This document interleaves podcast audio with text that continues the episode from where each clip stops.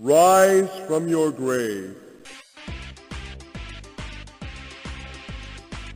Olá a todos e sejam bem-vindos aos devaneios das mentes de Alex Campos e They're Taking the Hobbits to Isengard. Diego Slash, filho de Gloin. Rafael, Fly, you fools. Nanes, eu não conheço metade de vocês como gostaria e gosto de menos de metade de vocês a metade do que vocês merecem. Firmeza! Gustavo, mas e o segundo café da manhã? Gustavo? Esse é o Zumbi Careca.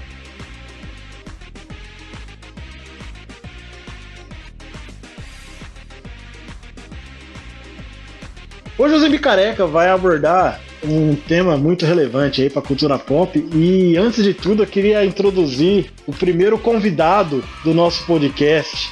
Gustavo, conta pra gente quem é você. Olá galera, olá todo mundo. Meu nome é Gustavo, sou amigo desse pessoal aqui faz um bom tempo. Sou muito fã de Senhor dos Anéis, não sou um expert e espero poder ajudar vocês nessa discussão de hoje.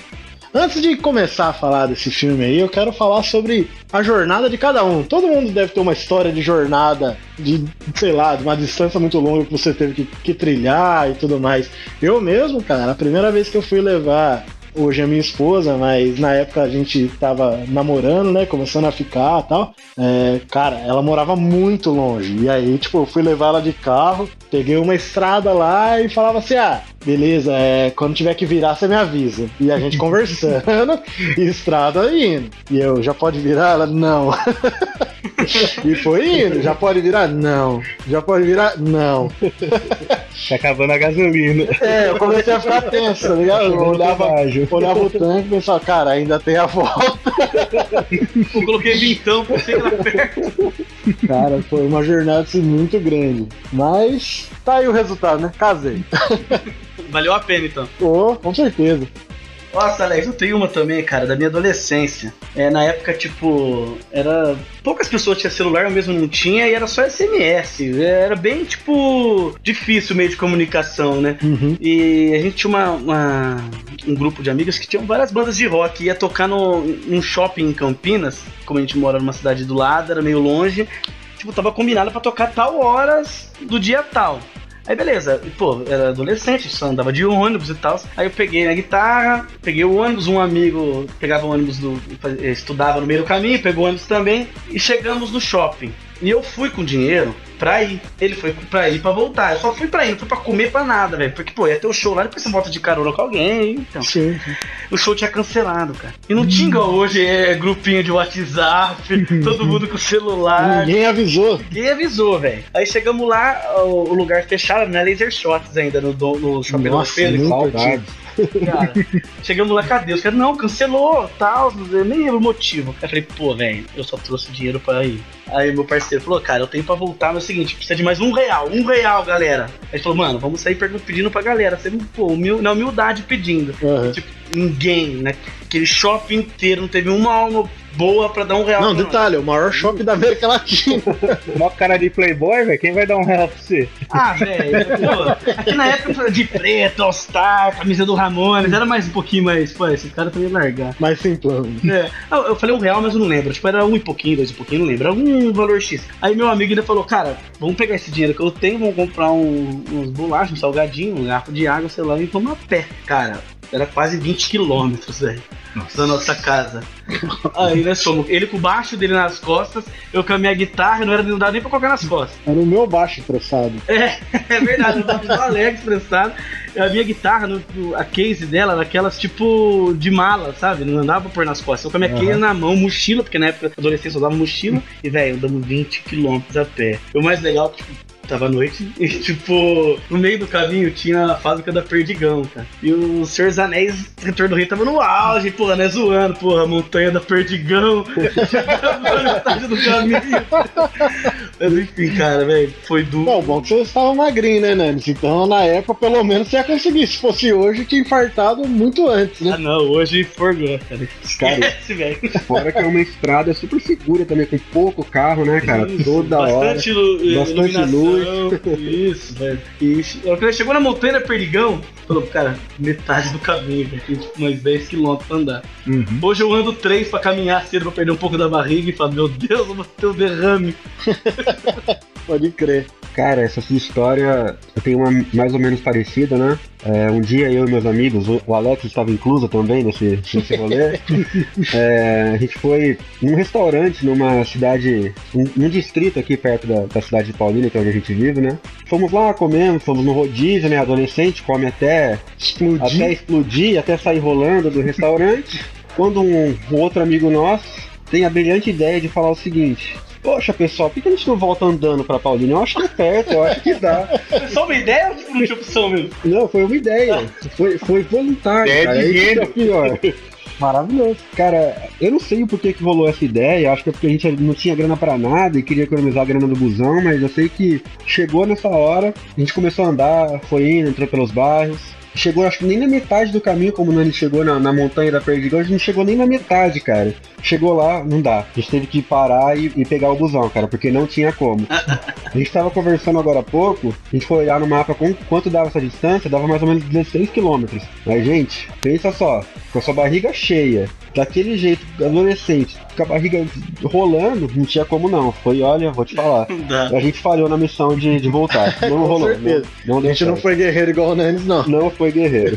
Mas não tinha opção mesmo, né? Pode crer. A gente teve que usar as águias. Cara, a minha, ela é parecida com a do, com a do Nans. Também a questão de ter, tipo, banda envolvida e tal. Teve uma vez que o pessoal teve a ideia de fazer um, um festival pra tocar algumas bandas em um pesqueiro da cidade aqui, bem afastado. O pessoal conseguiu lá pegar com. com- Alguém conseguiu lá com o pesqueiro que, tipo assim, vai começar meia-noite o festival de banda. E era dentro Gal- de Paulinha ainda, mas longe. Dentro de Paulínia, só que bem longe. E aí, cara, tipo assim, a ideia do festival era: o festival vai- vai começar meia-noite. Porque, pô, todos roqueiro trevoso, né? velho? Não, não, vai começar meia-noite. Cruzão. Aí eu lembro que, tipo assim, minha mãe le- levou eu, uns amigos, pra lá tal. Aí chegou lá, a primeira banda tocando e tal. Aí, tipo, começou uma puta briga, porque ia ter banda, na, tipo, no mesmo dia, umas bandas mais de metal, umas bandas mais de, tipo, punk rock e tal. Vocês conhecem a galera lá e tal. E, aí começou, tinha essas rixas e começou uma briga lá.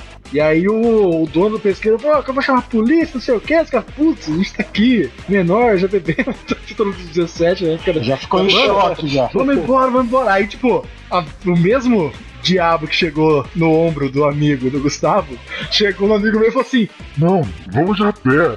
porque Vai dar certo. Eu até- não era 16 quilômetros assim, mas era um caminho, tipo assim, bem, tipo assim, longo. E tinha mais equipamento, né? Tinha mais subida e tinha, tinha, tinha os, os equipamentos ainda. Que o pessoal foi pra tocar e o pessoal andando com ampli, com guita e tal. A gente foi cortar pro meio do mato, porque tava construindo um condomínio. Eu Nossa. caí, eu caí num córregozinho que tinha lá caminho.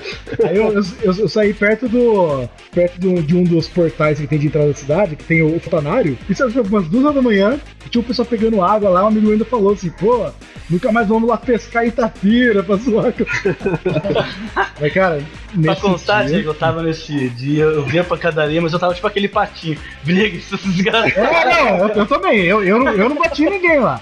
Só começou a porrada lá, os caras quebrando, eu falei, pô, vamos pegar as coisas, vamos, vambora. Tal, né? Putz, Vocês tocaram, pelo menos? não. Foi logo, foi logo na. Rolê mais flopado. O legal é carregar as coisas, né, Então, é, tocar? foi logo na primeira banda, cara. Por isso que a E briga foi aí? sem graça, não teve trilha sonora. É, então, putz, aí, a gente voltou. Nossa, cara, aí andando em coturno. Tá, os caras andavam. É Andava peso de cinco, roqueiro, andava né? cinco minutos e parava. Andava O cinco minutos fardo. parava, né? Da hora. Da hora, velho. Ah, eu vou contar uma história mais simples. Os nossos ouvintes que não lembram, o Alex e eu somos primos. Uma vez a gente passando as férias na casa dele, é, região de chácara, um pouquinho afastado assim do- dos comércios, a gente teve a brilhante ideia. Ah, vamos buscar pão na padaria? É uns 3 quilômetros assim mais ou menos. É.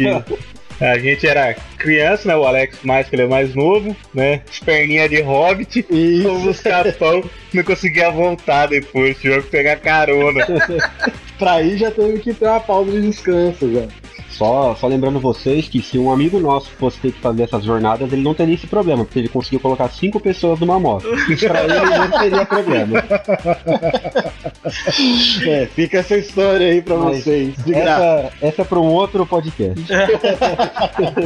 Mas o que, o que o Rafa falou de antigamente, mas antes era uma coisa, hoje em dia você vai na casa de alguém, sei lá, você manda mensagem e tal. Tinha essa época, você só ia na casa da pessoa. Será que fulano tá lá? Você ia. Tipo, dava 5km, chegava lá, não tá, saiu. Ah, tá bom. Nossa, era muito ruim. né? Aí você começava a sair pra procurar a pessoa. Tipo, É, igual esse dia da padaria, cara, não tinha telefone, não tinha É? celular, não tinha nada. Você foi, agora você se vira pra voltar.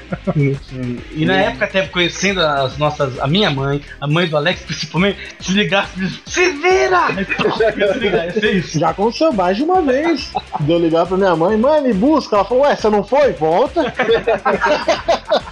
e nessa daí, filho, tinha que voltar a pé. Carinho fraternal, né? É, lógico. Aquele trauma de leve. a minha era mais de boa, porque uma vez ela foi buscar eu e mais dois amigos e uma bateria no Uno. Tipo. Bateria no Uno traz, me traz lembranças. É, assim. da hora. E vocês, galera? É, vocês têm alguma história pra contar pra gente? Uma jornada, alguma coisa que, que vocês lembrem aí, que seja legal de, de ser compartilhada? Manda pra gente no, no e-mail do carecazumbi.gmail.com. Mas se quiser é, achar a gente em qualquer outra rede social, seja Instagram, Facebook, vocês também podem procurar por Zumbi Careca que vocês vão achar nós lá. Lembrando também que nossas redes sociais vão estar associadas na descrição do post. E siga a gente na, na, no nosso perfis pessoais também. Se interaja com a gente, galera.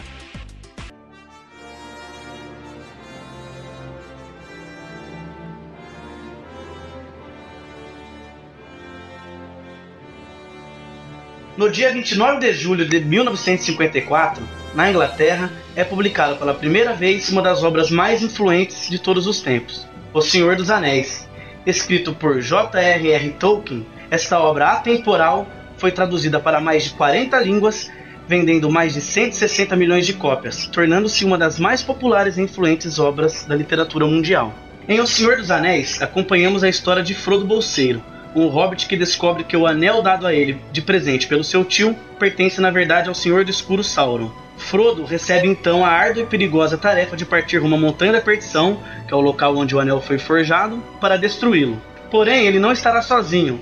Em um universo fantástico habitado por homens, elfos, anões, orcs, dentre outras criaturas, Frodo contará com a ajuda de importantes amigos na batalha contra as forças do Senhor do Escuro.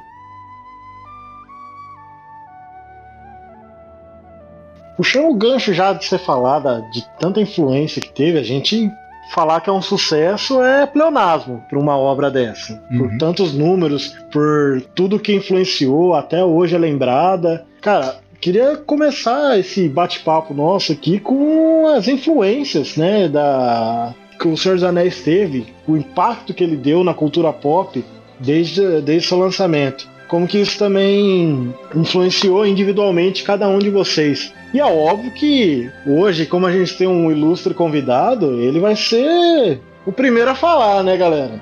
Então, Gustavo, diz aí pra gente com, o que, que você acha do impacto do, do, do Senhor dos Anéis na cultura pop, como que isso te influenciou individualmente.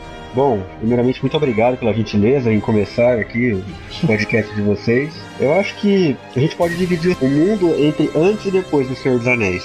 Porque é inegável, cara, o quão influente ele foi, acho que em qualquer coisa. Eu acho que se você pegar o livro de RPG que vende na banquinha, o mais barato, o mais caro dentro daquela, da livraria do shopping, filmes, séries, é, seriados, acho que tudo isso, cara, bebe muito da fonte que o Tolkien criou, cara. Eu acho que tudo isso passa por um pouquinho do, do que o Senhor dos Anéis ele mostrou pra gente, né? Eu acho que, assim, existia, claro, já antes do Tolkien, mas eu acho que depois do Senhor dos Anéis, cara, é, ele trouxe toda essa questão mais fantasiosa pro, pro popular, cara. É, tanto que na Inglaterra, as crianças leem na escola o Senhor dos Anéis, cara. É, enquanto a gente lê aqui alguns outros tipos de livro, o pessoal da Inglaterra lê o Senhor dos Anéis. Não que seja melhor ou pior, mas enfim. Ah, mas é a literatura local também, Sim. então faz Uhum. muito sentido eles lerem isso, apesar de que seja conceituado no resto do mundo. Exato, cara, mas é, acho que no geral, cara, é, pelo menos pra mim, a minha visão é a gente dividir entre antes e depois do Senhor dos Anéis, cara, porque pelo menos na minha visão, tudo que, que saiu depois é, é muito influenciado na parte de fantasia. Ah, legal, concordo. Eu tô com o Gustavo E- nessa também. Cita Em alguns pra relação- gente aí. Em relação a, a mim, cara, pelo menos o Senhor dos Anéis me influenciou a ter mais vontade de ler, cara. Eu lembro que quando saiu o primeiro filme, eu não lia tanto, mas eu tive tanto, eu gostei tanto daquele universo, eu, eu não tinha lido o livro antes de ver o filme, e aquilo me influenciou tanto que me fez buscar a leitura de outro, tanto não só do Tolkien como de outros autores. Então, pra mim, é, eu também posso falar que foi antes e depois do Senhor dos Anéis na minha vida. Que legal, cara. Então o Senhor dos Anéis te levou à leitura, então, no Sim, fim das é. contas. Então impactou bastante sua vida, pô. Sim, eu, eu, como eu falei, eu não tinha tanto interesse em leitura. Aí, como eu gostei tanto daquela obra que eu vi no. Aliás, eu não vi no cinema, né, eu vi em casa. Mas eu gostei tanto que eu falei, nossa, tem que saber de onde veio e quais são as influências, o que ele influenciou. E corri atrás de ler. E a partir daí eu desenvolvi o hábito da leitura. Pelo menos pra mim isso foi muito importante. Massa, Tolkien é cultura, cara. Uhum. Essencial na vida. Não, legal. Eu, eu, eu concordo com tudo que você falou. Eu acho, é, inclusive, pra mim, Alex, a questão até da cultura pop em si começar a ter algum tipo de elemento, a se apoiar em alguma coisa, começou com o Senhor dos Anéis. Eu posso estar errado, tá? Eu, eu não tenho conhecimento de obras mais antigas que ele que sejam pelo menos tão relevantes quanto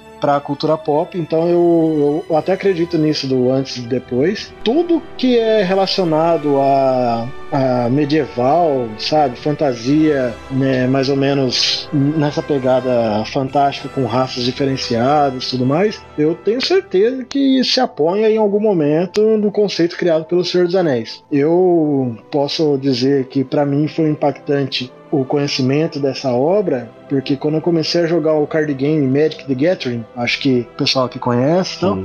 Pra quem não conhece, é um card game é, baseado em alguns elementos que começou principalmente pelo Senhor dos Anéis. Eu lembro das primeiras raças que eu via, que eram anões, dragões, tudo isso sempre mais ou menos é, apoiado num, num elemento fantástico e de sucesso que foi o Senhor dos Anéis. Até porque é, dependia disso para alavancar as vendas deles mesmos. E até hoje você pega assim, tem coisas até mais recentes que foram apoiadas, por exemplo, Harry Potter. Harry Potter é, um- é uma coisa que eu vejo como apoiado. Eu, diferentemente de, de muita gente aí, eu tive primeiro conhecimento. Esse que me foi falado de Magic, mas eu não fui atrás de saber o que era. E depois eu fui assistir os filmes. Então, primeiro eu fui ver o filme, e aí sim eu conheci os livros e fui conhecer a importância daquilo. Que até então era só uma grande obra de cinema pra mim. Você vê a importância que os filmes tiveram pra, pra Exatamente. novos fãs pro E universo. depois, e depois o filme me, me levou aos livros. Eu, já diferente do Gustavo, não fui influenciado a, a iniciação da leitura por Senhor dos Anéis, eu fui pela Turma da Mônica.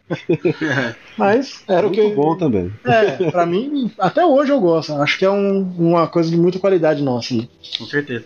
Cara, pegando o gancho da Turma da Mônica aí, né? Eu conheci Turma da Mônica naquele jogo que tinha de Master System. Que era uma skin de outro, né? Sim, do, Hum. acho que é Wonder Boy. Isso, é isso aí mesmo. Então, e aí foi ne- nesse jogo que eu comecei a gostar desse negócio de fantasia e tudo mais, que eu falei assim, pô, essa Mônica aqui tá mais legal do que o que eu lia, Aham. né? E a partir daí, isso, nossa, tem muito tempo, né? Comecei a gostar muito do universo de fantasia e tudo mais. Já consumia jogo de, de RPG de videogame e tal. O Senhor dos Anéis eu não conhecia, né? Eu conheci quando na época dos filmes, né? Lá pros anos 2000, 2001, não me lembro ao certo. Começaram a fazer muita propaganda, muito trailer, e eu vi o trailer daquele negócio e falei, nossa, fiquei maluco. Uhum. E aí que eu descobri que era inspirado num livro, fui atrás do livro e tal. Nossa, fiquei chorando, pedindo pro meu irmão, meu irmão me deu o livro. Né, e eu comecei a ler antes de sair os filmes, então eu consegui ler o livro todo antes de sair os filmes. Cara, foi, igual o Gustavo falou, foi um divisor de águas na minha vida. Já tinha lido muita coisa, mas nunca tinha lido uma obra tão complexa e tão completa quanto essa. E por que, que eu falei dos videogames, né? Porque na época eu jogava Castlevania Symphony of the Night e tem muitos itens do jogo que trazem referência ao Senhor dos Anéis. Quando eu vi que tinha esse link, né, de Senhor dos Anéis com Castlevania, nossa, o que, que tem a ver uma coisa com a outra? Uhum. Aí eu fui entender o quão importante era o Senhor dos Anéis na cultura de fantasia mundial. Eu falei, pô, Castlevania é um jogo de vampiro, fala de Senhor dos Anéis. Como assim? Aí eu comecei, fiquei meio maluco nessa época, comecei a consumir tudo que eu encontrava do Senhor dos Anéis. Tanto que eu sou fã até hoje, cara. Senhor dos Anéis é, é maravilhoso, não tem palavras pra descrever Não, como que é. E até, assim, um outro ponto, né? A, as histórias, né, do Senhor dos Anéis, os elfos, os anões, essas coisas, todas elas já existiam, né, em contos espalhados de mitologia nórdica e tudo mais. Mas o Tolkien, ele conseguiu reunir todos esses elementos, dar profundidade, dar começo, meio fim pra cada raça, pra cada coisa, e ficou Coerente, né, cara? ficou coerente e virou a base. Todo mundo começou a usar esse arcabouço que ele criou como referência. O cara criou até língua dos elfos, Sim, sim. 14 de, de passagem.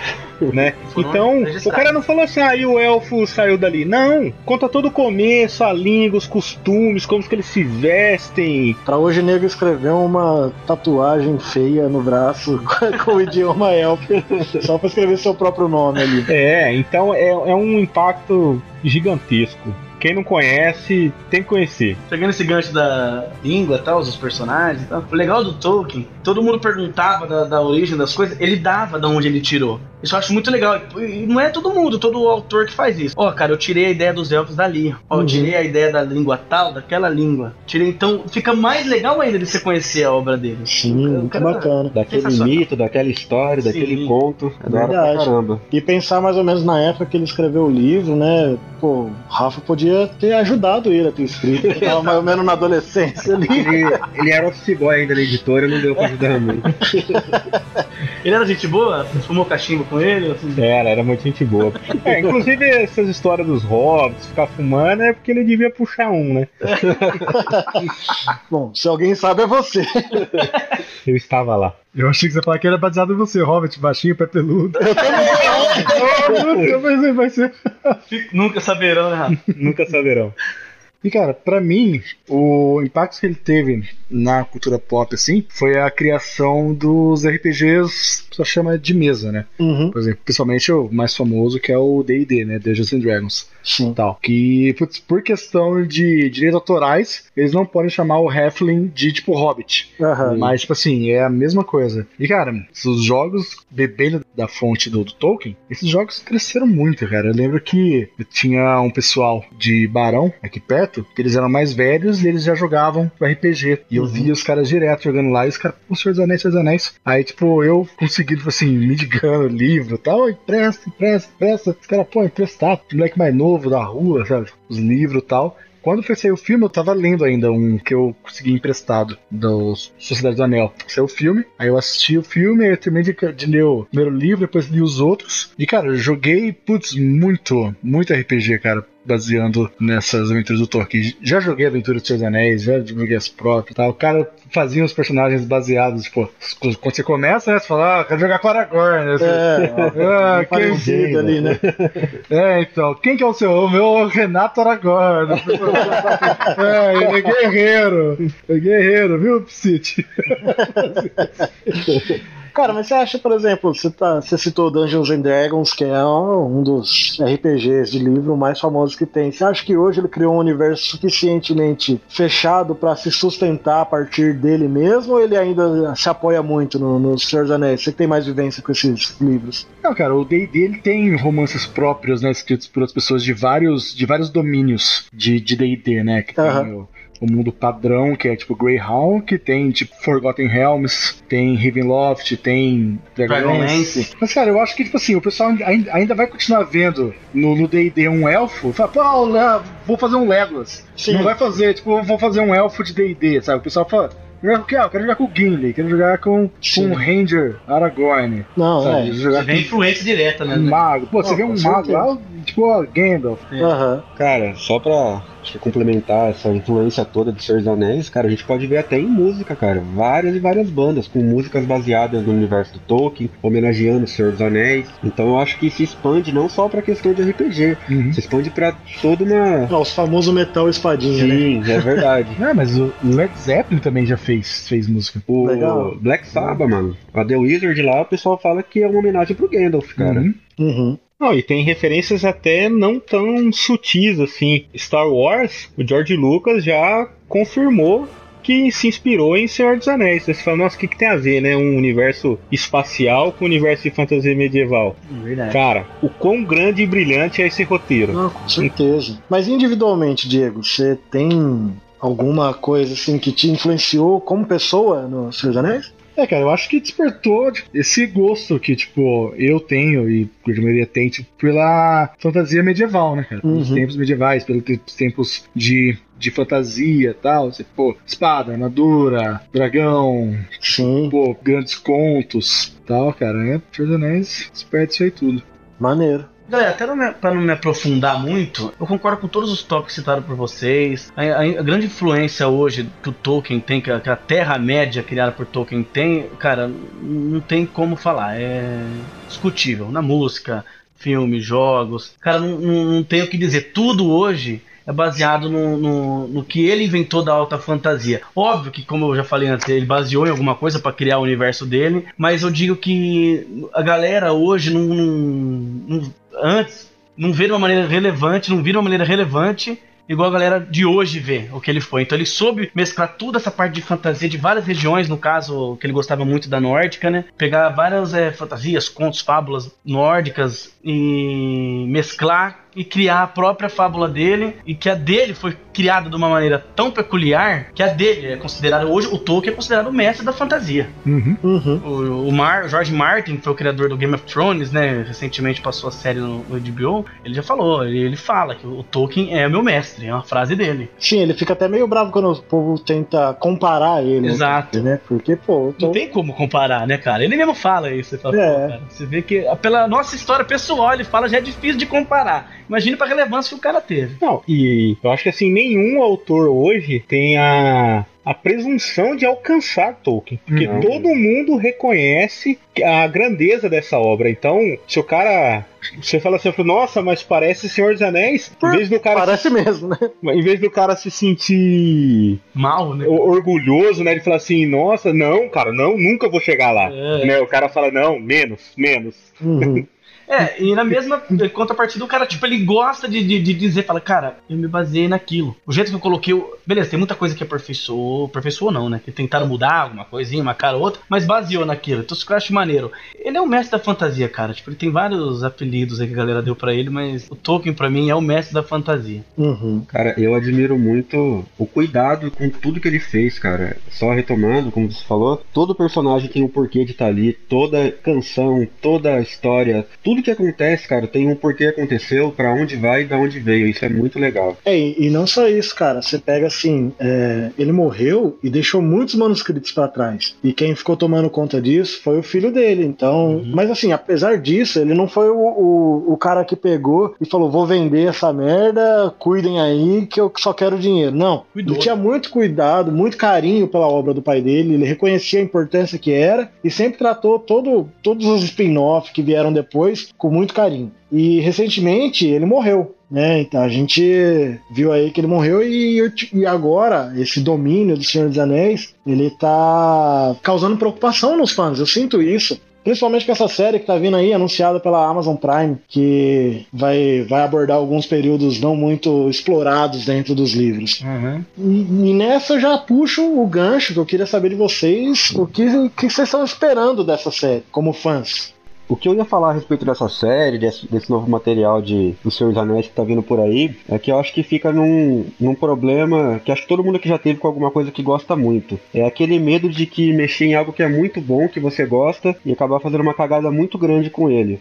Eu eu assim, eu torço muito para que para que seja legal, eu torço muito para que seja bom, mas ao mesmo tempo com um medo muito grande, cara. Eu fico pensando também que o que eu queria que acontecesse é que eles não ficassem só talvez repetindo coisas que fizeram sucesso nos filmes, mas que eles aumentassem realmente o universo do Senhor dos Anéis, porque é um universo tão grande, com tanta história para contar, que se eles ficarem só repetindo a fórmula, eu acho que isso não vai ser legal. Eu queria que eles realmente é, expandissem tudo, porque, por exemplo, o Hobbit, por exemplo exemplo, os filmes do Hobbit é, é bem dividido. Tem gente que ama, que colocaram algumas coisas nos contos, do, contos inacabados. Tem gente que odeia pra caramba, porque mexeu muito na obra. Sim. Então eu fico nessa. Eu fico nesse meio termo. Tipo, eu quero que dê certo, mas ao mesmo tempo fico com muito medo. Não, eu concordo com o Gustavo de- desse sentimento de assim, ó, se mexer numa obra que a gente gosta, né? Mas eu acho que dá pra fazer bem. Um exemplo que a gente tem, que pode pegar, são os jogos que saíram recentes aí da série Shadow, né? Shadow of Mordor, Shadow of War. Sim. Que eles modificaram, é... não modificaram, né? Mas eles acrescentaram novos elementos à história, Uhum. né? Pegando o personagem secundário, que é o Kelly Brimber, que aparece bem pouco, assim, né?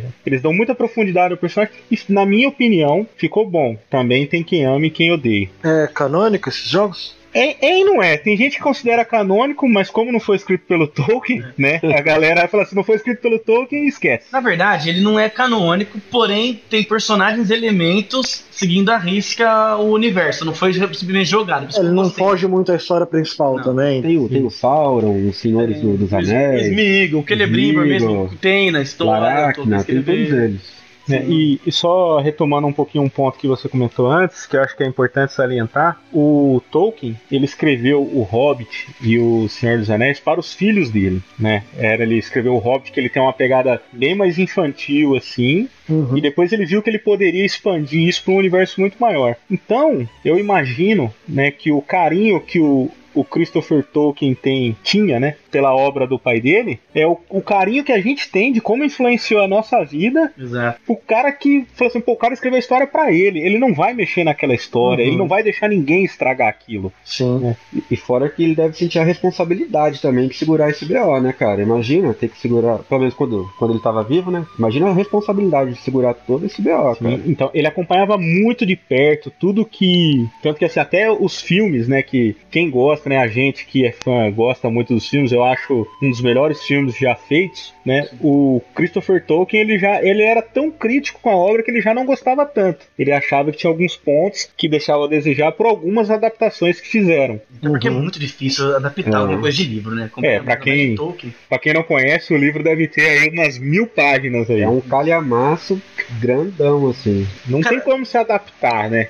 Cara, eu tô com vocês também, eu tô com mesclas de, de sentimentos, tô com um receio e tô muito ansioso. É, até porque, como o Alex falou, é, o Tolkien morreu e deixou muito, muitas anotações, cara. Deixou muitas coisas ali escritas que não era necessariamente um livro. Foi o Christopher Tolkien com, com um amigo, que eu não lembro agora o nome dele, que, que fizeram juntar tal, criou que ia ser o Silmarillion, Contos Inacabados, enfim. E dessa outra, outras obras do, do Tolkien, fora do, do, do Senhor dos Anéis, eu gosto muito, cara. Eu gosto, eu sou, velho, eu sou um consumidor do, do universo da Terra-média e eu gosto muito. Então, a série vai tratar dos Númenóreanos, que são os homens da Terra-média, e no Senhor dos Anéis já estão praticamente extintos, então é um, uma sub-raça dos homens, assim, que- digamos assim, né, que eu gosto muito. Uhum. E é uma história, a história de Númenor, que é uma história que eu gosto muito no universo da Terra-média. Mas vai ser quando eles estão no auge. Sim, vai de acordo com o que eu li, não sei se fonte é certa ou não, vai contar toda a trajetória dos Númenóreanos até o desastre na ilha de Númenor e eles chegarem em Arda, né, na Terra-média. E é uma passagem que eu gosto muito do Silmarillion e eu tô muito ansioso pra ver como que eles vão retratar na série. Então, por isso da, da, da mescla. Também sou igual a vocês, né, cara? Sou um fã de Senhor dos Anéis, então, cara, a adaptação do cinematográfica foi excelente da trilogia do Senhor dos Uhum. Anéis. É verdade. E te- teve, na minha opinião, sou um dos que defende que foi um fiasco do Hobbit, mas como o Rafa falou, tem pessoas que gostam. Enfim, eu achei que foi legal do, do Senhor dos Anéis e espero que a série esteja na mesma pegada da trilogia dos filmes. Então eu tô ansioso, mas tô com um pouco com medo sim, porque agora o Christopher morreu, né? Então não sei se eu, que quem tô, não sei quem tá com, a- com os direitos, né? Vai ter o mesmo carinho pela obra como ele tinha. Então Sim, tenho, tenho medo deixa- também. E continuar fidedigno, né? A obra principal. Tomara que quem tá cuidando seja um cara já muito rico, pra ele não se mover pelo dinheiro.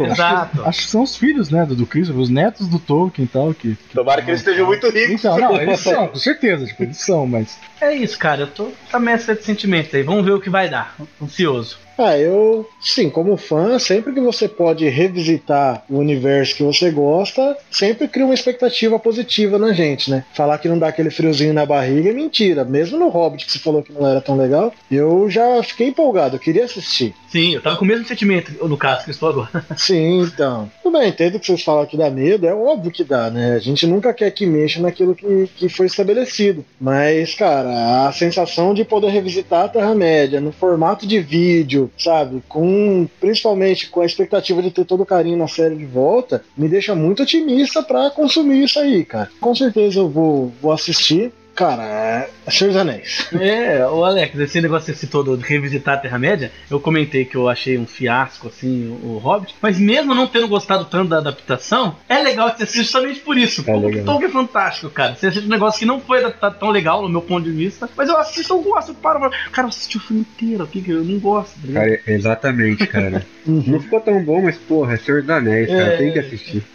É, e só lembrando pra, pra galera, no- até o momento dessa gravação foi liberado que 50% da série está pronta. E Bom. aquele pôster já foi o suficiente pro É, lado ansioso ficar mais forte que o receio. exato, pra dar aquele frio na barriga, né? Sim. Rafa, se temos uma esperança, pelo menos a Amazon tem dinheiro, isso a gente sabe.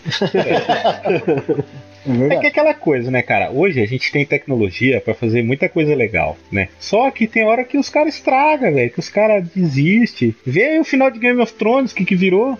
É. Mas não É. será assim, Senhor dos Anéis. É, só resta fé.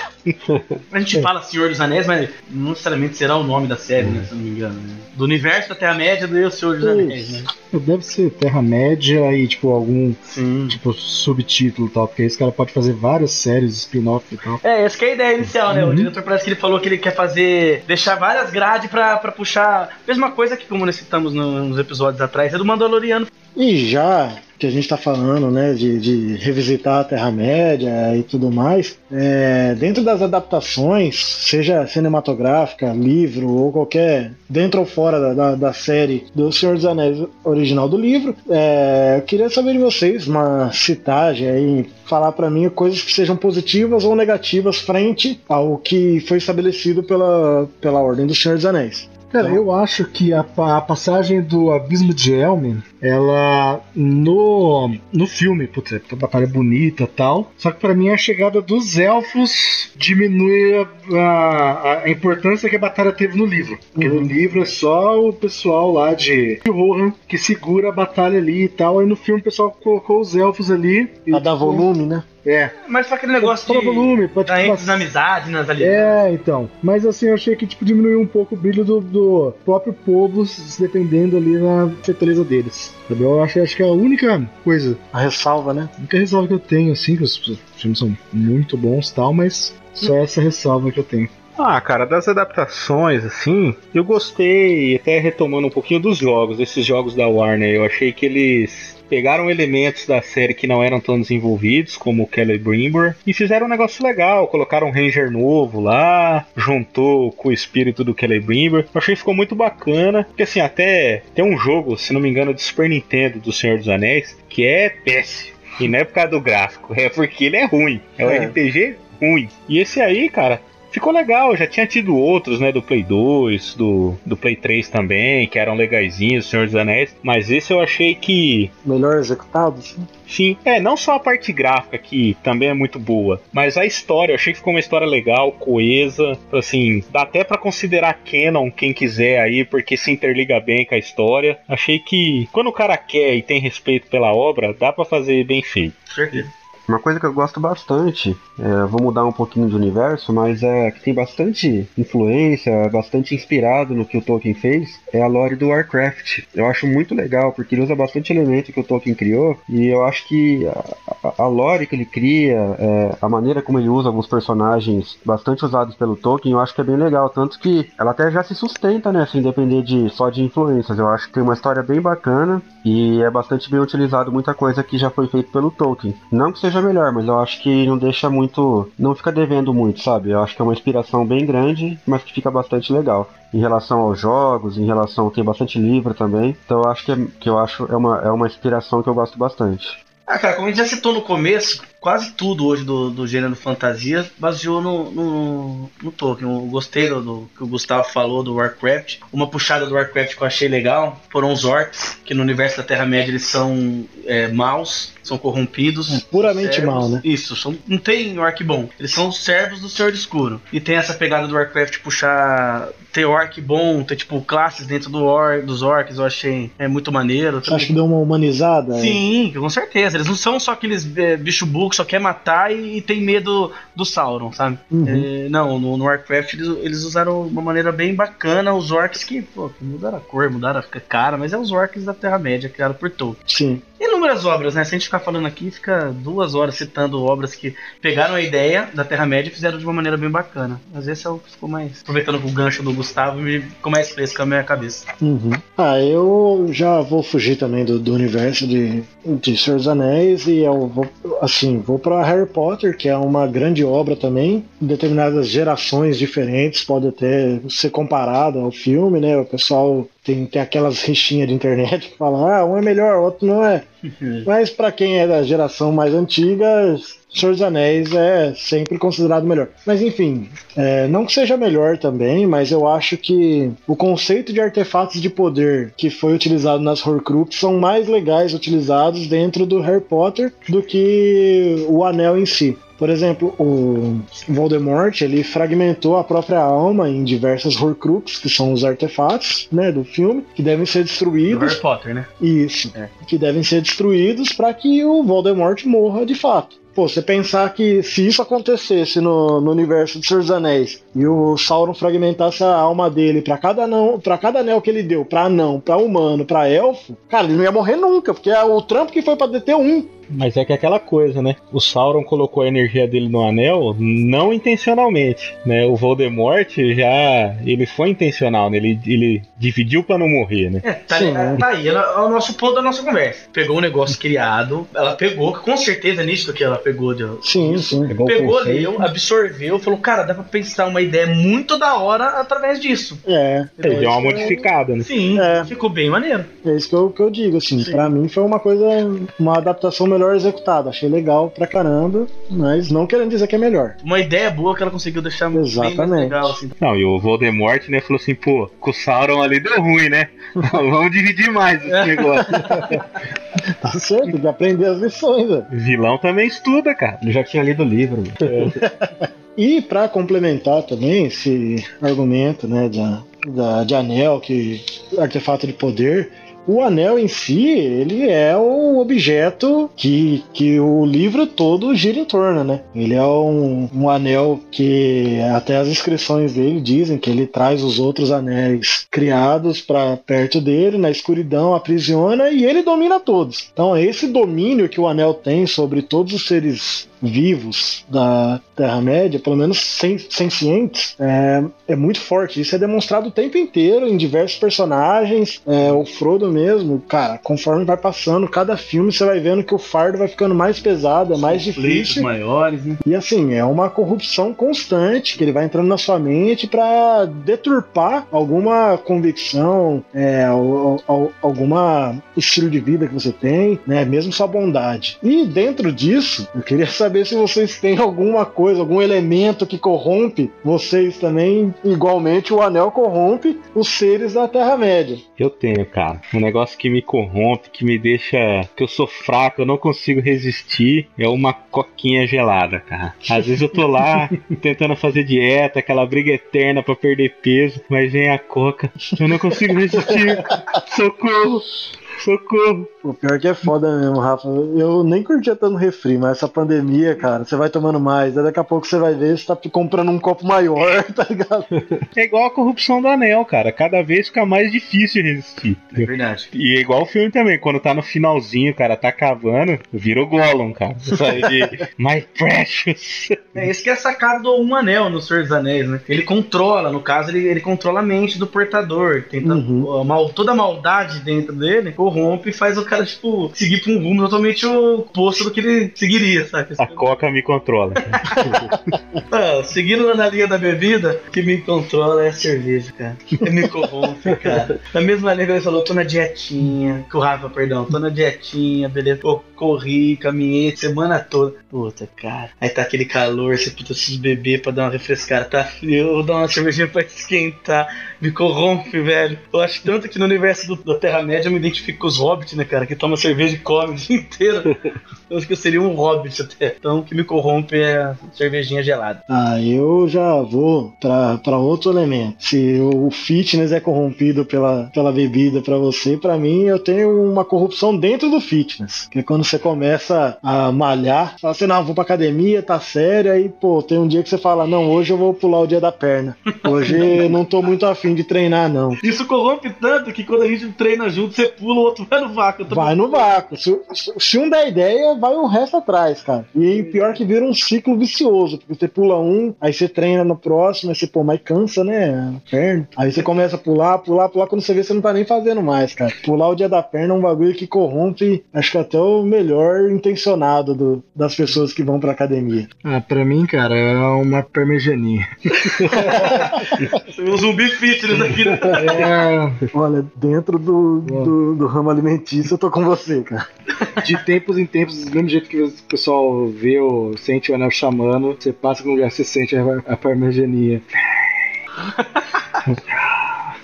Um dia a gente conta essa história pra galera. O dia que nós fomos pra outra cidade, uns 40 quilômetros, só pra comer uma parmegiana. Tal. A gente tinha a nossa própria jornada da Fellowship of the Parmediana. Caçadores de parmegiana.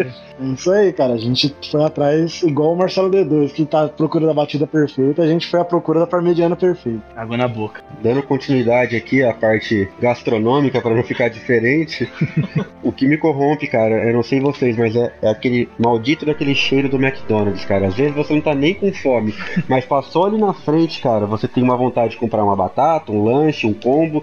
Cara, é incrível. Você acabou de jantar, hum, tô com fome. Pelo menos pra mim, cara, passou ali já Eu, era, eu cara. te entendo. A praça de alimentação do shopping é a fenda da perdição. Nossa, cara. Quantas e quantas vezes? Não, Gustavo, na moral, teve vezes que eu e o Renan, a gente falou, tinha janta em casa e falou, não, vamos terminar de jantar pra ir comprar um lanche.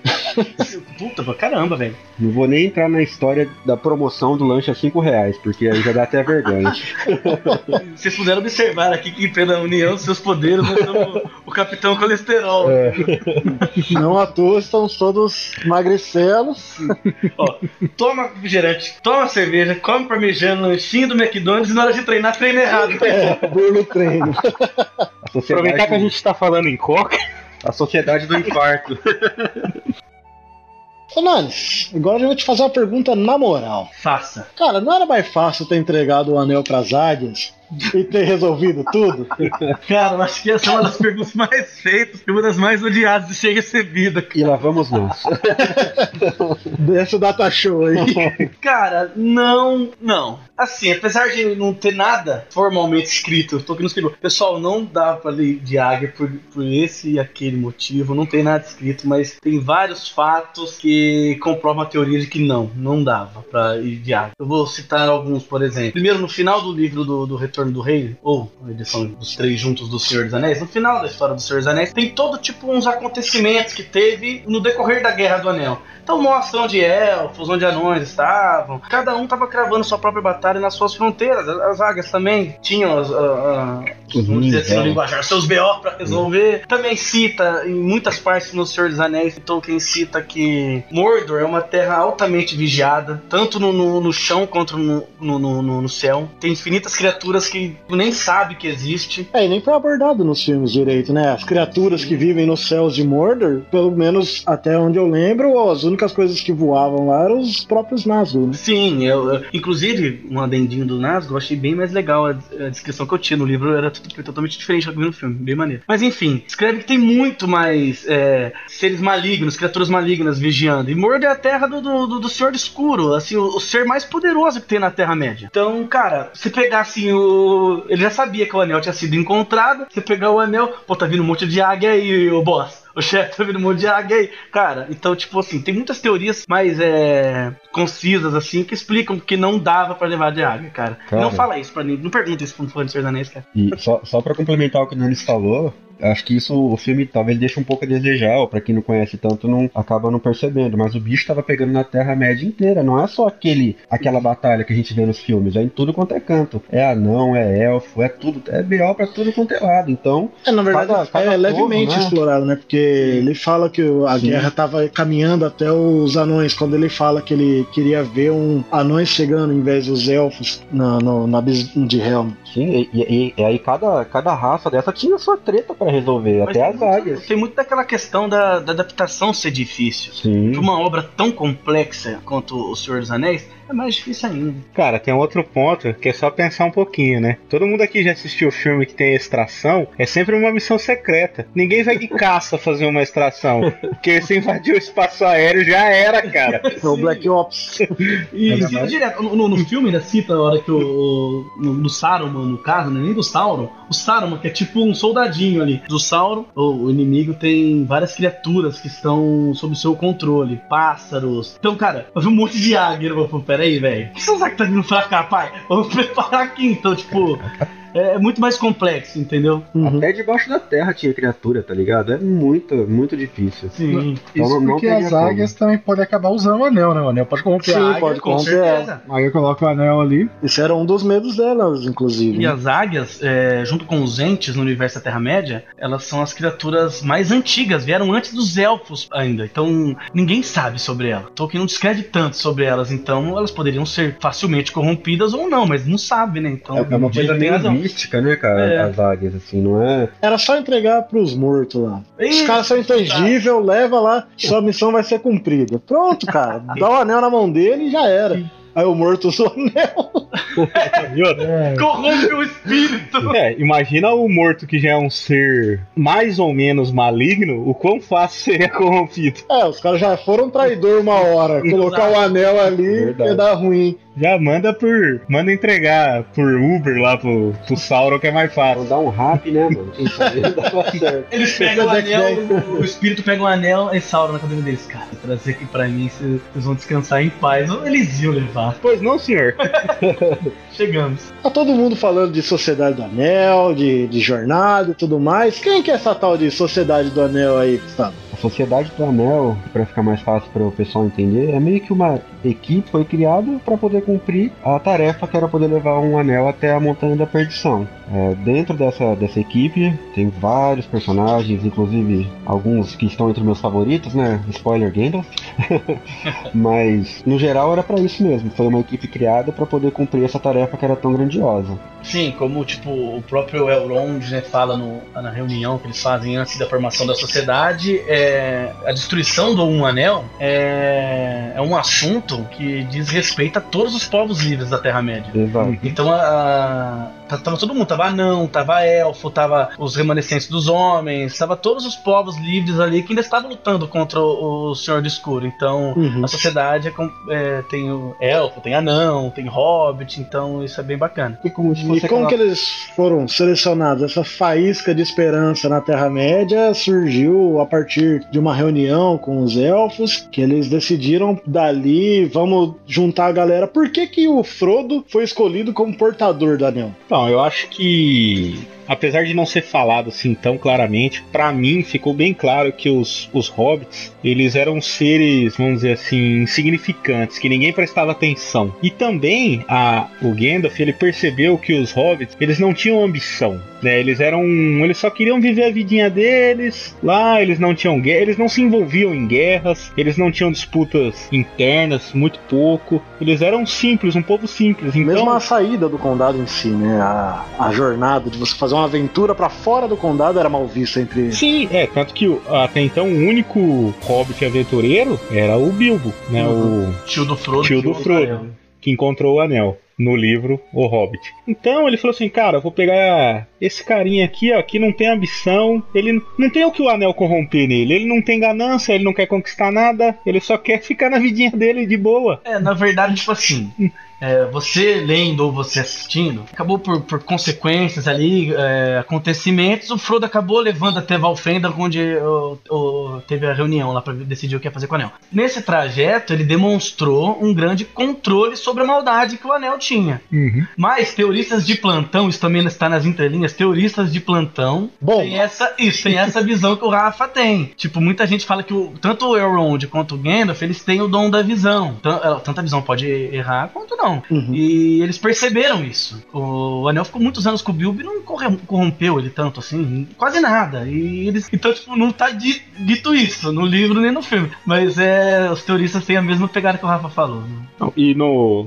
tanto do filme quanto nos livros mostra né, que quanto mais poderoso o ser, o risco era muito maior. Que, né, tanto que você pega a, a Galadriel e o Gandalf, eles, eles já são seres muito poderosos. Se eles foram corrompidos pelo anel, vai criar outro Sauron, só vai trocar o problema de lugar. Tá, mas ser corrompido, o que, que o anel faz em si? Já que tá, tá né, nesse, nesse assunto, o anel ele causa o que no usuário? Porque tá, tá todo mundo vendo que no Bilbo não causou tanta corrupção, é só isso que ele causa ou não? É que na verdade ele é chamado de o Anel do Poder porque aparentemente ele dava força pro Sauron, né? E na verdade fica é, explícito ali que, que não. Ele é chamado de Anel porque ele controla os outros anéis e ele aflora, vamos dizer assim, o poder, tipo, vamos dizer, mental da pessoa. Vamos dar um exemplo assim do que o Rafa citou da Galadriel, que é uma rainha élfica, né? Super poderosa Uhum. ela tem um poder e uma sabedoria muito avançada. Então, o, o poder do anel ia ser refletido de uma maneira muito maior do que foi com o Bilbo, que é uma, uma criatura, entre aspas, ingênua, sem tipo.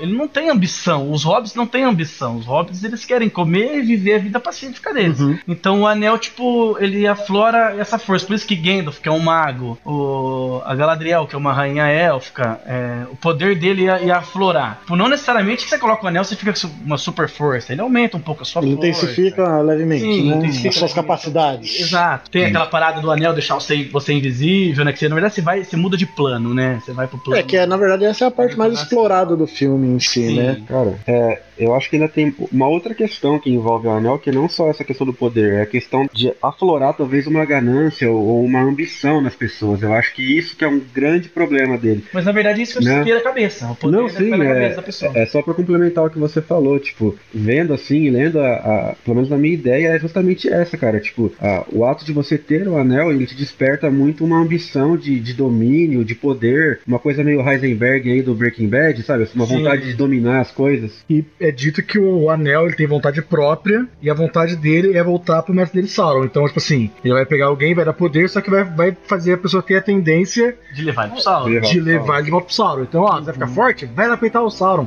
Na hora que chega lá, vocês fodem o Sauron pega, pega, pega o anel. Por isso que, tipo, fica- não fica muito. é, fica meio nas entrelinhas. É O Gandalf, a Galadriel, por exemplo, que estou citando os dois porque foram comentados aqui. Eles têm medo porque eles não sabem o que vai acontecer se eles usar. Entendeu? Porque é tão poderoso e o anel que eles não sabem o que vai acontecer se eles usarem. Complementando um pouquinho a fala do Diego, né? O anel, ele, ele é. O poder do Sauron foi transferido para o anel, né? E aí ele precisa do anel para se manifestar fisicamente. Mas o anel ele foi criado para dominar. Esse é o propósito dele, né? Exatamente. Então ele desperta isso nas pessoas e as pessoas que são corrompidas pro anel, eles são apenas ferramentas, né? Elas não vão, então tanto o o Gandalf e a Galadriel, eles têm consciência de que o anel vai levar eles pro Sauron. Só que assim, o Hobbit, por ele ser um ser fraco, vamos dizer assim, né, ingênuo e, e puro, ele vai ter, ele vai ser menos influenciado. Porque você pega assim a Galadriel, ela já é forte. Se entregar o anel na mão dela, ela vai passar por cima de todo mundo igual um tanque.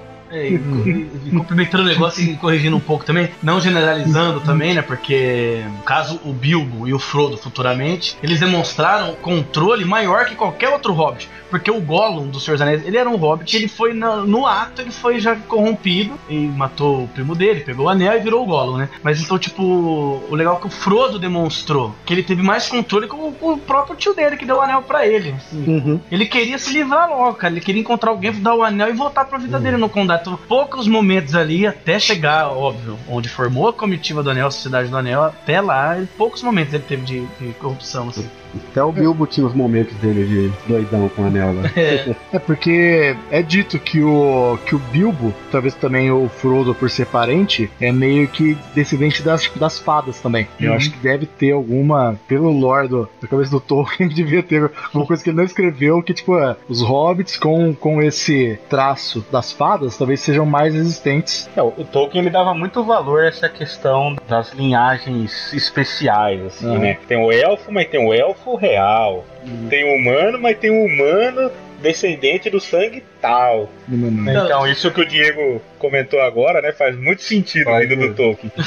pra você ver como que o cara era fantástico. O Alex fez uma pergunta e foi pegando um gancho, aí outro gancho dali, outro gancho dali. O negócio que já tá lá escrito, a gente já tá teorizando em cima do negócio, cara. O cara é animal. Até porque você pega, assim, a- a- o anel em si, ele tem vontade própria. Tanto que ele tem vontade própria que ele vai corrompendo a pessoa até um certo ponto. Ou ele acha um usuário mais poderoso, mais fácil corrompível para levar ele até o senhor dele, ou ele simplesmente abandona ali, que foi o que aconteceu com o Gollum, que só ficava na caverna e cansou, e o anel traiu o Gollum e falou: vou embora daqui, porque daqui não tá saindo.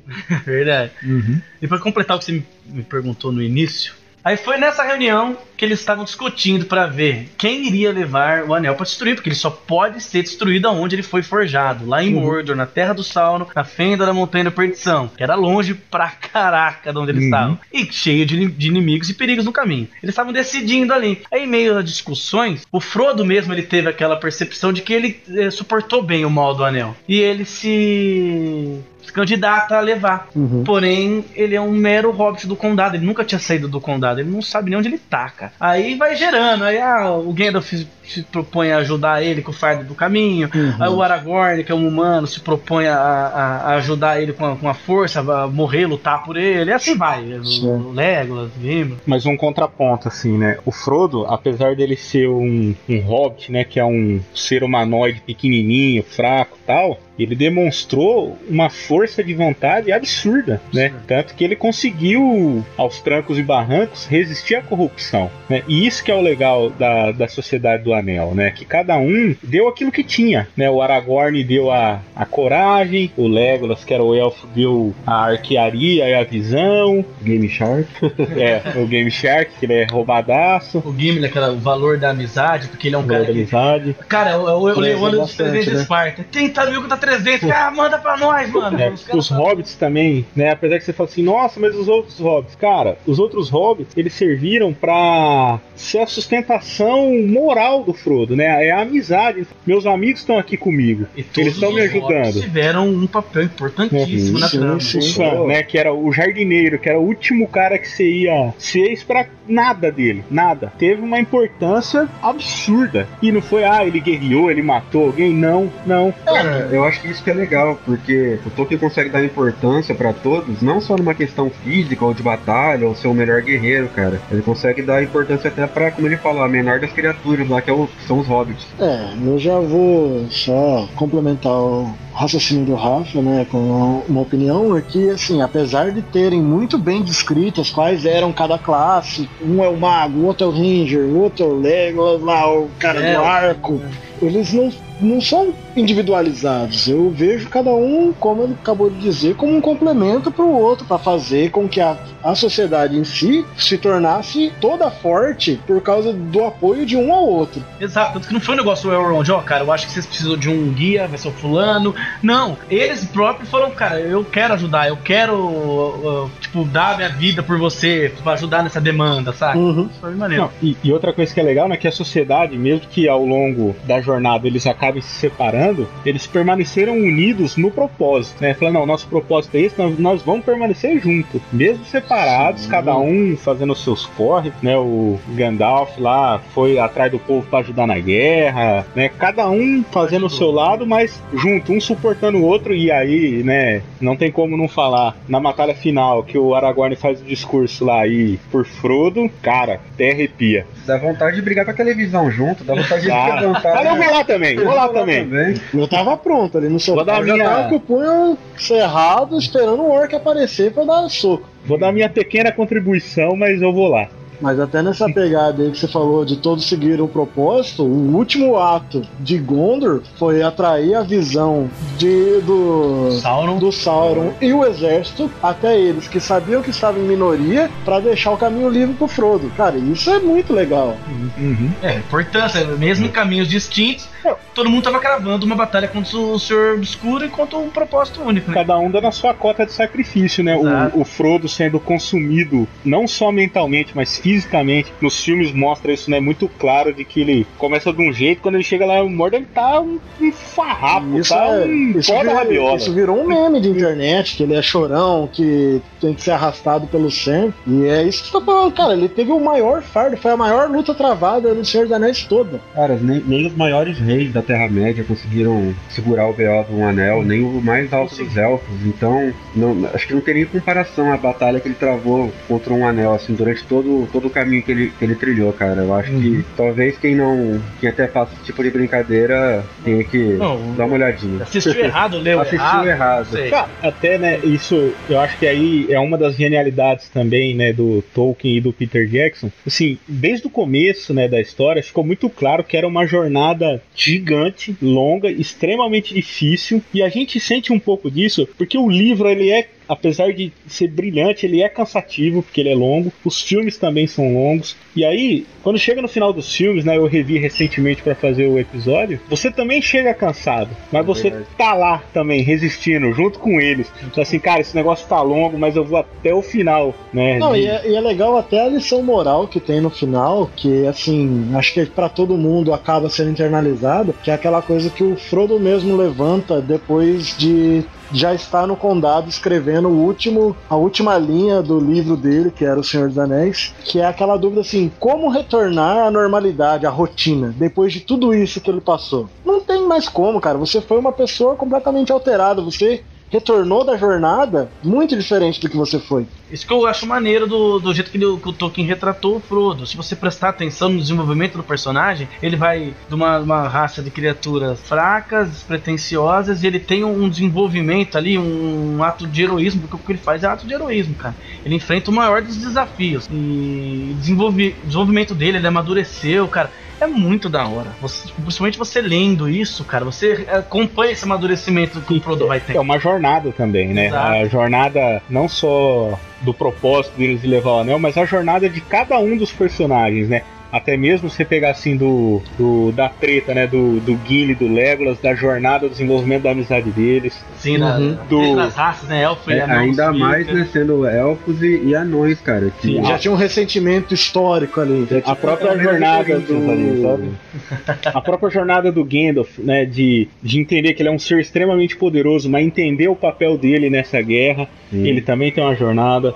A jornada do Aragorn, né? Eu achei de- legal, você falou do Aragorn agora. Pegar qualquer pessoa que não leu ou não assistiu. Fala, cara, você tem que dar um anel, ou um anel. O anel do poder mais forte, você tem que dar pra uma pessoa pra levar e destruir. Cara, os caras escolheu o Aragorn, o Gandalf. Ele pegou a criatura mais despretensiosa de todas e fez ela conseguir o que nenhuma das demais conseguiria. Então isso eu achei essa casa genial, Eu cara. Os hobbits cara. é uma das raças mais da hora que eu tenho pra mim no, no mundo fantástico. O elfo é o ser perfeito na mitologia do Tolkien. Não, deram pro Hobbit, O tá Hobbit. ligado? Aham. Ele segurou o BO, foram os hobbits. Inclusive a última cena, meus amigos, vocês não devem se ajoelhar a ninguém e todo mundo ajoelha. Ali, ele ajoelhou, a lágrima caiu junto com cada, cada um ali. É verdade. É que ali, né, foi, foi o, o reconhecimento do. Das raças livres. Isso, aos hobbits, né, os seres pequenininhos que ninguém nunca ligou, ninguém nunca deu bola, foram os caras que foram cruciais pra derrotar o Senhor do Escuro. E pra finalizar, então, eu vou fazer aquela pergunta maravilhosa que a gente sabe no, no universo estendido que tem os seres maiores, que foram as é, Valar, Maiar, que foram criados, seres místicos e tudo mais. E já que tem um ser que criou tudo isso, que é o Eru, por que, que ele não interferiu na treta toda? Cara, É o Eru, né? O Eru Iluvatar, né? Ou Iluvatar, dependendo da pronúncia, eu não sei. Pronuncia do jeito que você quiser. Ele é, pra nós, assim, aqui na nossa vida, pro cristianismo, vamos dizer assim, ele é Deus. É como se fosse o Deus Todo-Poderoso. Ele criou a Terra-média. Uhum. Aí, cara, não vamos se alongar tanto, senão, tipo. Aí é outro universo, assim, fora do Senhor dos Anéis. É aí o Gênesis, né? Isso. Conta como foi criada. Teve outras guerras, teve outro Senhor do Escuro antes do, do, do Sauron, que foi o Melkor, que é mais poderoso e tal, e tal, e tal. Quando acabou essa primeira grande guerra contra o Melkor, ou Morgoth, como foi chamado pelos elfos, é, os Valar, que são os deuses, né, e Ilúvatar, não interferiram mais diretamente na Terra-média. Porque o, o Sauron, ele foi corrompido tudo ali por, por Melkor, mas ele era um ser criado ali em Arda, na Terra-média. Então eles deixaram lá tudo, tipo, o mal e o bem, Tolkien quis retratar isso, que o mal e o bem tá sempre presente, na nossa vida também. Tem o mal e tem o bem. Então, tipo, ele não ia mais... Igual no caso do Melkor, que era um Valar, que era um deus também, né? Vamos dizer assim, um anjo, né? Chame do que quiser Aham.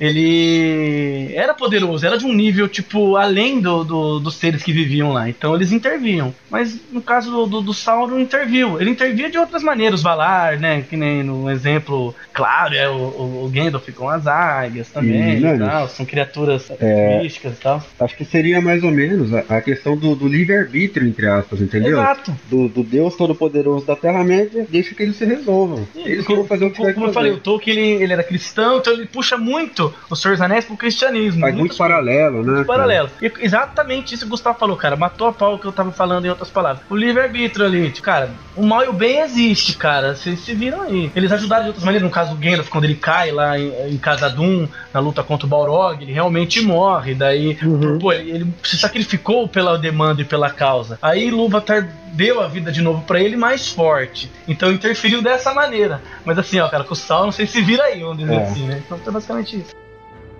E pra finalizar, quem ganha no soco? Bom, a gente tem que colocar pelo menos entidades de poder parelho ali, pra Parelho. poder, pra poder ser uma briga digna, né?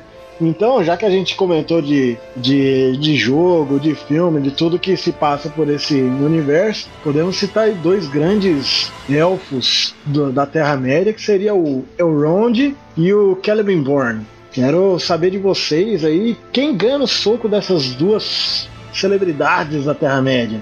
Já vou deixar meu voto aqui de antemão pro Elrond, porque apesar do Celebrimbor ser o ferreiro que forjou o anel, acho que eu vou naquele velho argumento do e quem tá vivo? Então, Elrond tá aí. Bom, cara, eu vou, seguindo ali o voto do Alex, eu também vou com Elrond, porque ele parece ser mais ca- casca grossa mesmo, e parece o agente Smith também, então Mr. Baggins.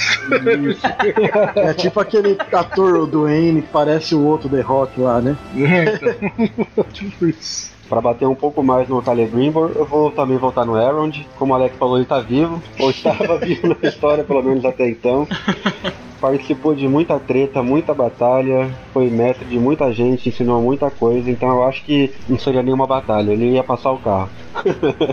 Cara, tirando o mérito do. O mérito não. O, tirando o negócio do que ele tá morto, pô, se alguém ganha no soco, estão dizendo que os dois estão vivos. Então, é, eu gosto muito do Elrond, o meio elfo, né? Gosto muito do personagem. É um dos meus favoritos. Mas nessa eu vou com o Celebrimbor, cara, porque ele é um descendente direto dos Noldor. São a raça, vamos dizer, a raça perfeita dos elfos, os primeiros altos elfos a pisarem na Terra-média, né? Que, pra você ter uma noção, um- eles lutavam de pau a pau contra o Morgoth, que é o primeiro Senhor do Escuro. Então, cara é descendente direto. Então, acho que numa trocação ali sincera entre os dois, eu acho que ele tem mais calibre. Cara, nessa eu vou ter que ficar no Elrond pelo mesmo motivo do Diego. Ele é o agente Smith, cara.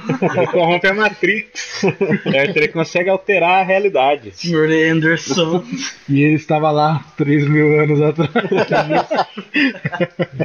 Ele pode se duplicar, entendeu? Pode absorver os outros elfos. Mistura tudo, cara, do universo. Faz uma salada. que, que viagem é essa, velho? Não, que cogumelo é esse, Rob? É o meu, Senhor dos Anéis Reloaded. É. tá fumando a mesma erva do Tolkien pra, pra criar o Caramba! Mr. Anderson. Mr. Baggins. Cara, então dessa vez o Nannis foi surrado Foi. Mas Patrão com, sincero. com um argumento bacana aí. Ficou. Quase balançou aqui o voto de. Pelo menos o meu, mas eu mantenho a minha palavra. Sou um cara de palavra. É, ficou tipo o famoso e o cara que não é tão conhecido. É verdade. Exatamente. O influencer. É, se você conhecer, vocês vão ver que ele é muito foda. Mas, como eu disse, o meio Elf Round é um dos meus favoritos, cara. E só pra quem não jogou também os jogos, que não sabe muito quem é Celebrimbor, procura no YouTube quando você vai dominar a mente de um orc e escuta de fone. Exato. No, no- no volume bem alto. Uma curiosidade bacana dele foi ele que fez o, aquele famoso desenho da, da, da entrada de Moria. Pô, Parece um filme bonito, lá que só é visto na luz do luar e tal. É, isso é muito legal, né? Porque se tivesse sido um humano mais ou menos próximo da, da quinta série, teria usado logo um tênis. Um, um outro ponto que você falou do desenho que eu acho que é muito bacana de comentar assim no, no livro do Senhor dos Anéis é bem mais rico assim a, a mitologia né dos, dos desenhos tem as inscrições élficas o alfabeto élfico Runas, né? As runas. as runas as canções isso é muito pouco explorado no filme porque não ia dar tempo É muita coisa, cara. Polêmica, hein? Não gostava das canções no livro, cara. Não gostava. Ficava com raiva. Então, mas então, aí que tá. Quando eu li o livro, ah, eu tinha uns 14, 15 anos. And here we go. Eu também não gostava. Mas, cara, hoje mais maduro, né? Você cons- eu consigo ver a, a, a beleza que tem por trás daquilo, sabe? Dos Uhum. momentos de celebração, né? Que nem a, a canção do Aragorn no final lá. Você vê que é o, é o júbilo, cara. O cara alcançou, né, na verdade, o mundo alcançou né, o, o grande objetivo, que era sobreviver. Um adendo às canções, pô. Foi, é, o Tolkien começou a escrever as suas obras ali na, na- década de 10, ali do filme 20, ali. Então in- era um inglês bem informal. E hoje, você traduzir isso pro português é muito difícil. Então realmente, tipo, às vezes é um pouco cansativo. Não, e eu gosto bastante desse, desse discurso bonito aí, mas dentro de toda essa maturidade que, que hoje a gente tem aqui, o Rafael dormiu no cinema vendo os anões cantando. Enfim, cara, discurso, entendeu? Não, mas aí nós estamos falando do Hobbit, cara. O Hobbit é diferente. Ah, outra curiosidade bacana, falando em, do Hobbit, que é os anões, né, que você dormiu na música, no Celebrimbor, cara, que diferente dos outros elfos, ele era muito amigo dos anões. Ele era, ele era muito querido no, no meio dos anões, tanto que ele fez a porta de Moria, né? Então é mó legal. Ele é um amigão da vizinhança, cara, tá vendo? Além de foda, ele é legal. Mas morreu. Né? O Sauro no auge deu uma retada nele, nem o Elrond ia conseguir. É, mas quando a gente lê mais novo, assim, as canções lá, você não tem ideia da, da rima e da métrica direito, assim. Tem umas coisas que não faz muito sentido, principalmente nas primeiras traduções. É você não sabe, você tá lendo ali com, de repente, tipo, 13, 14 anos, você não tem ideia da métrica, você só tá só, tá só lendo as palavras em itálico, assim, a letra tá um pouquinho deitada, assim. Sim, é Aí verdade. você lendo assim, você fala, tá, tá. Você até tenta criar uma melodia, mas sempre sai uma bosta. É, então, aí, tipo, no, a maioria do pessoal que eu já vi falando assim, o pessoal fala assim, ah, a primeira vez que eu li, eu pulava. o Não, R mas é que tá, mas não tô, não tô nem falando da métrica. Eu tô dizendo da do que as canções representam. Que os, os personagens lá, eles reverenciam seus antepassados através das músicas, né? Eles celebram as vitórias, eles falam das paixões, né? Igual a gente não explorou aqui, mas tem todo o drama da paixão do Aragorn com a Arwen, né, o humano e o elfo, né, repetindo né, a paixão agora os historiadores aqui de Senhor dos Anéis têm que ajudar, Ó, Barry Lutien. entendeu? E Que é o da música que você falou, desculpa, eu até te cortar. Eu lembrei do, do negócio do, do Theo, daquela frase dele, né? Se, se vai ser o fim, que seja um fim que ficará na lembrança, né? Então eles prezam muito por isso. Sim, exatamente. É a maneira deles eternizarem e transmitirem as histórias deles. E eu acho que assim, o Tolkien se dá o trabalho de escrever essas músicas, e aí é claro que muito disso se perde na tradução por conta da métrica, das Uhum. palavras e tudo mais, né? Ele se dá o trabalho de criar o idioma, criar as runas, criar as músicas. É a dedicação que o cara teve na obra. Não é, É uma riqueza, obra né? qualquer. Ele levou 10 anos, cara. Tinha que ter dado essas músicas pro Ramones interpretar. Ia durar cinco minutos. Ah, mas elas são curtas, é que, tipo, como o Diego falou, oh, dependendo da idade que você vai ler, a maneira. É cansativo, tipo, uma estrofe ali, sabe? Ia ter três refrãos só. É verdade. Galera, pra quem não entendeu, assistam e leiam.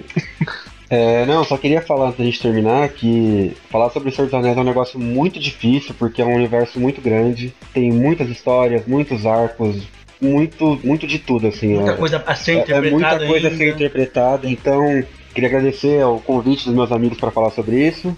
Espero que vocês tenham gostado. Nós agradecemos a sua presença, cara. Isso aí. Vocês ficaram aí com a nossa presença ilustre do primeiro convidado do Zumbi Careca. O Zumbi recebe.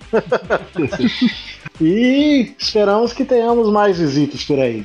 Então é isso, galera. Muito obrigado a você que ouviu até agora. Nos siga nas redes sociais. Todos os links associados no link me bio, que estará presente na, na descrição. Obrigado você, Gustavo, por participar desse episódio muito rico. E por Frodo. Tchau! Valeu, Gustavo, por me ajudar aí a falar de Senhor dos Anéis. É sempre bom ter um outro assíduo da série.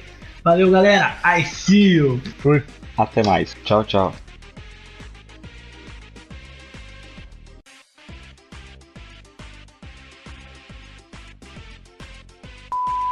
Também é muito responsável por popularizar o gênero de fantasia. Eu acho que apesar de, é claro, existia. Pô, tá tomando cu esse cara com essa moto. Não caiu ainda, gente. Ó, todo. Caralho, velho, Oi, Luvatar, pelo amor de Deus. né?